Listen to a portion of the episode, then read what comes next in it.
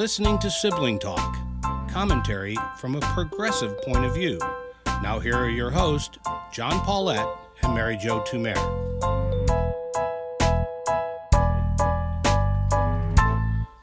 Hello, I'm John Paulette. And I'm Mary Jo Turmeric. And happy New Year's Eve, Mary Jo. Happy New Year's Eve. It's very, finally here. it's finally here. The year 2020 is finally coming to an end. My only real fear here is that somehow all of us are taking for granted that 2021 is going to be better. Oh, you remind me. I was listening to Terry Gross the other day, and she was doing this like top 10 music, top 10 movies.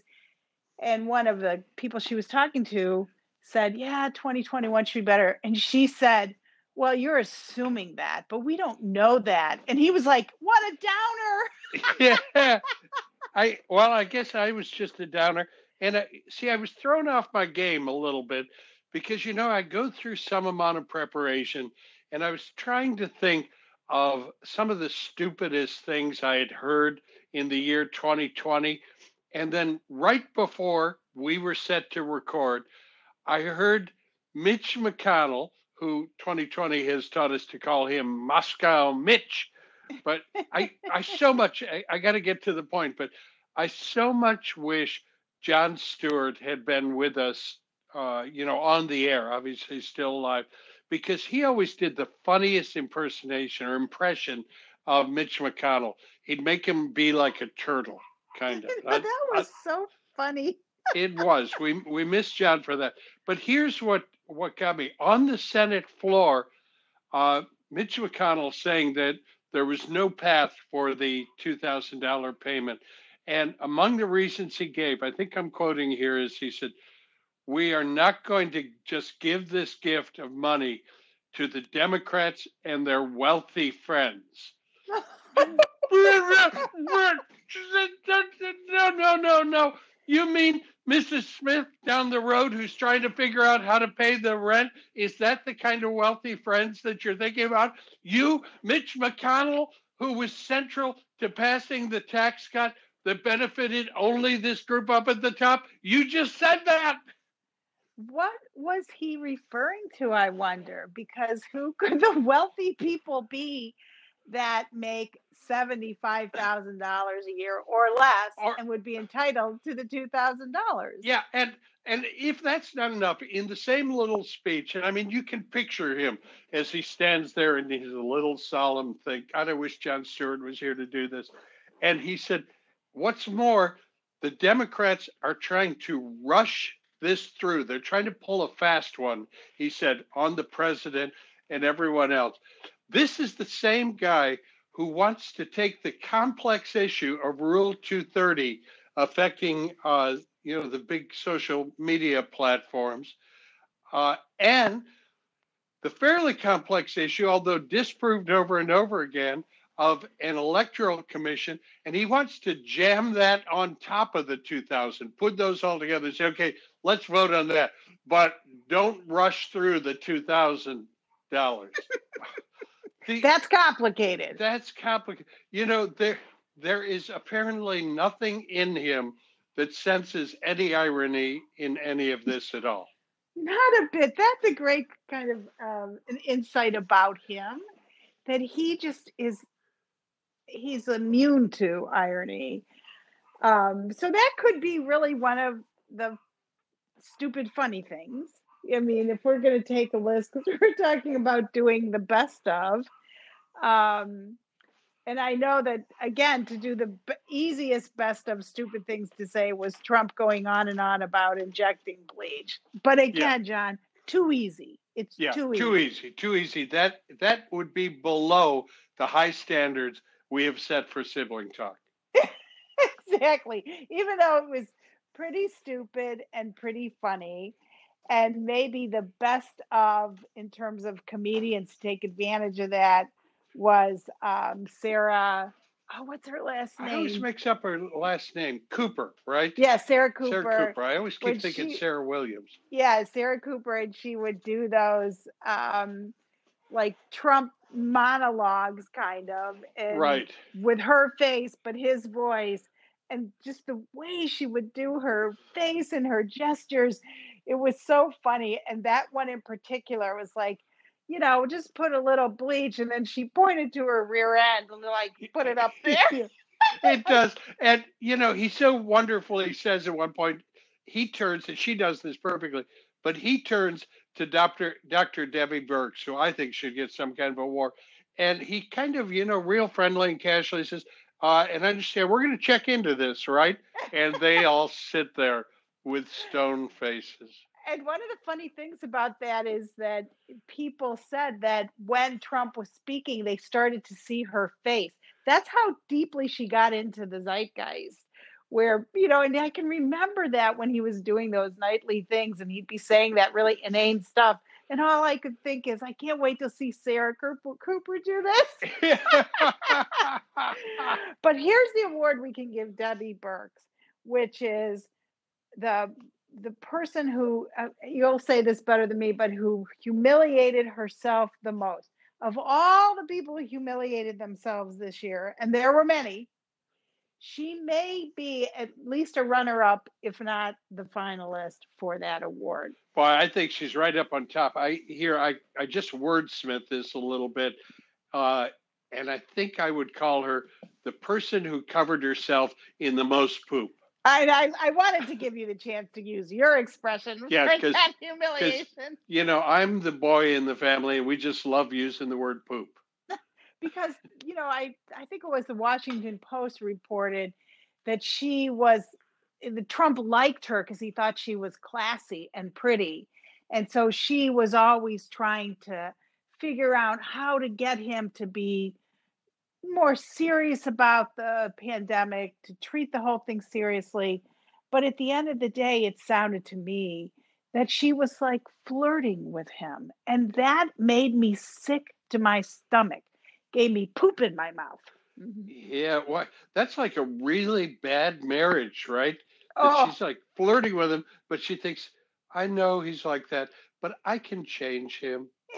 I can make him be like a grown up. Maybe someday, if I just wear the perfect scarf, he he will love he will love me. Uh, I just felt bad for her. She'd had this very, you know, serious, successful career. And then Trump, in his way, just, you know, destroyed her reputation, or she destroyed her own rep- reputation by trying to make him, you know, like you say, just be a better man. Yeah, Um, just be something. Listen, I want to put somebody into the mix.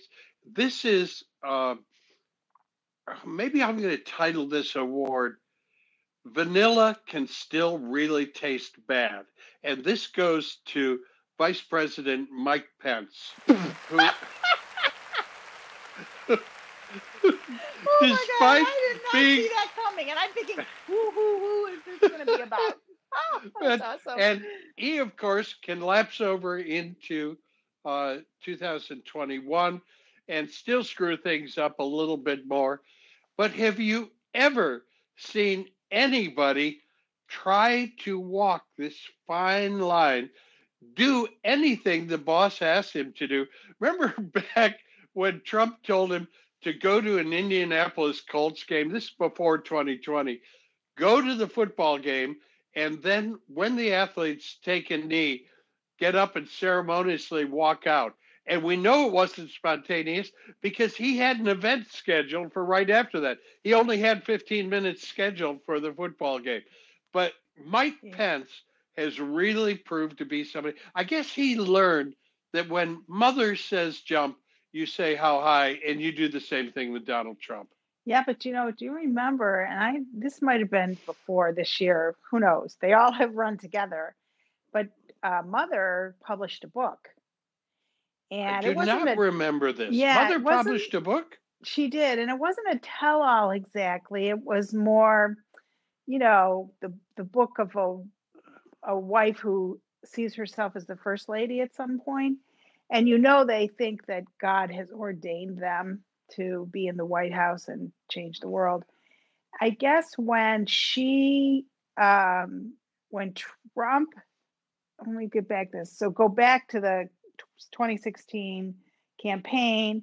The grab the pussy tape comes out, and she reports, self reports in her book that she was infuriated at Pence, her husband, daddy, because um, that was going to ruin their chances to fulfill God's dreams. She thought that um, he should never have taken the vice presidency. I get that's my recollection. I listen, I remember I was driving one time and I was listening to radio and they were talking about that.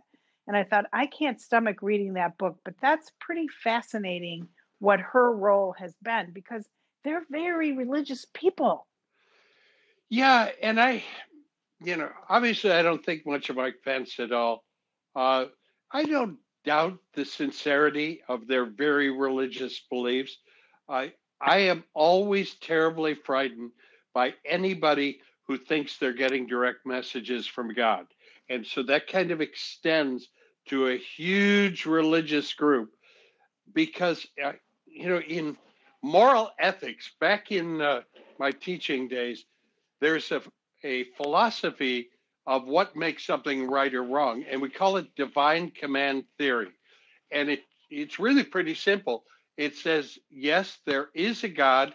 God does care about what is right and wrong, and God has specifically revealed what is right and wrong. Now, that sounds like a nice ethical theory. That is scary crap. It really is. It really is. Because, you know, you could get some interference and you could get the message wrong very easily. Yeah. And so we think think through history of the number of people who have gotten that wrong. Exactly. I'm sorry, let's stay away I, from moral ethics though well, let's and talk, talk about, about, more nasty people. Or nasty, or maybe in the next five minutes we can talk about the goodness that there is in the world. And there is goodness. So my number okay, one. pretty much you're going to talk for the next five minutes. Okay? no, because you'll you'll sw- swat it around a little bit. Okay. But my award for um, the Democratic or best Democrats in the world, and I mean little d, would be the American people, because I told you time and time again if the people hold, the democracy will hold. And on November 3rd, 2020, the democracy held, and it was because people got out and voted, and they voted against Trump. I don't care if they voted for Biden, they voted against the autocracy. And that was a great moment. Okay, I, I've got a good one I want to give. And this is a guy I've had affection for for a great number of years, but I think he's showing it again now. And I want to give it to Bernie Sanders. I mean, Bernie Sanders ran very competitively in two pre- presidential uh, elections, both against Hillary Clinton and against Joe Biden. He comes down to the end both times. Doesn't win either, either time, but as we're now seeing, he has not gone home and pouting. Bernie Sanders is doing the same thing he has done his entire life fight for the exact same causes he has always fought. And if it, that's going to take him into New Year's Eve, he's still going to be there. You knew this was coming, fighting against the billionaires and the millionaires. so maybe we give Bernie the Sincerely Held Beliefs Award. Yeah, that's it. Geez, and I was kind of holding that for Marco Rubio, but okay. well, I what I was going to say about that is that um, I think he gets the award, but I think Democrats writ large get a small piece of that award because one of the things that the last four years have shown us, and the last, you know, two months if not 12 months more, have shown us more. Well, let's start at the beginning because we have the impeachment vote. So, all the way through 2020, is that the Republican Party, save very few people, Mitt Romney maybe, Ben Sasse, have no sincerely held beliefs. And that has to be disappointing to people, just regular people who are Republicans who believe, sincerely believe things like about the deficit, about, you know, trade, whatever it is, about the rule to, of like, law. Are you referring to people who voted for Rob Portman? I am report exactly like me. I'm not a Republican, but I did vote for that damn guy, and I'll never forgive myself. And so I think that one thing that we've seen over this past year is that Democrats, whether you agree with them or not, they, those are sincerely held beliefs, politics aside. You agree with okay. me about that? I do agree with you about that. I hate to, but I I do agree. And you know, you and I personally have so much to be thankful uh, for. We have gotten through the year somehow. We've managed to stay healthy and safe as our have our family. We don't get to see our family as much as we would like to, uh, but we still hold them in lots of love. And because it's the Paulette family and it's a holiday, we do what we always do. We're going to play a game today. We're going online to play categories. Family game night. family game night. Maybe the most defining thing about being a member of our family. Family game night. There we go. All right, John. Happy New Year. Happy New Year to Talk you. To next year. Bye. Bye.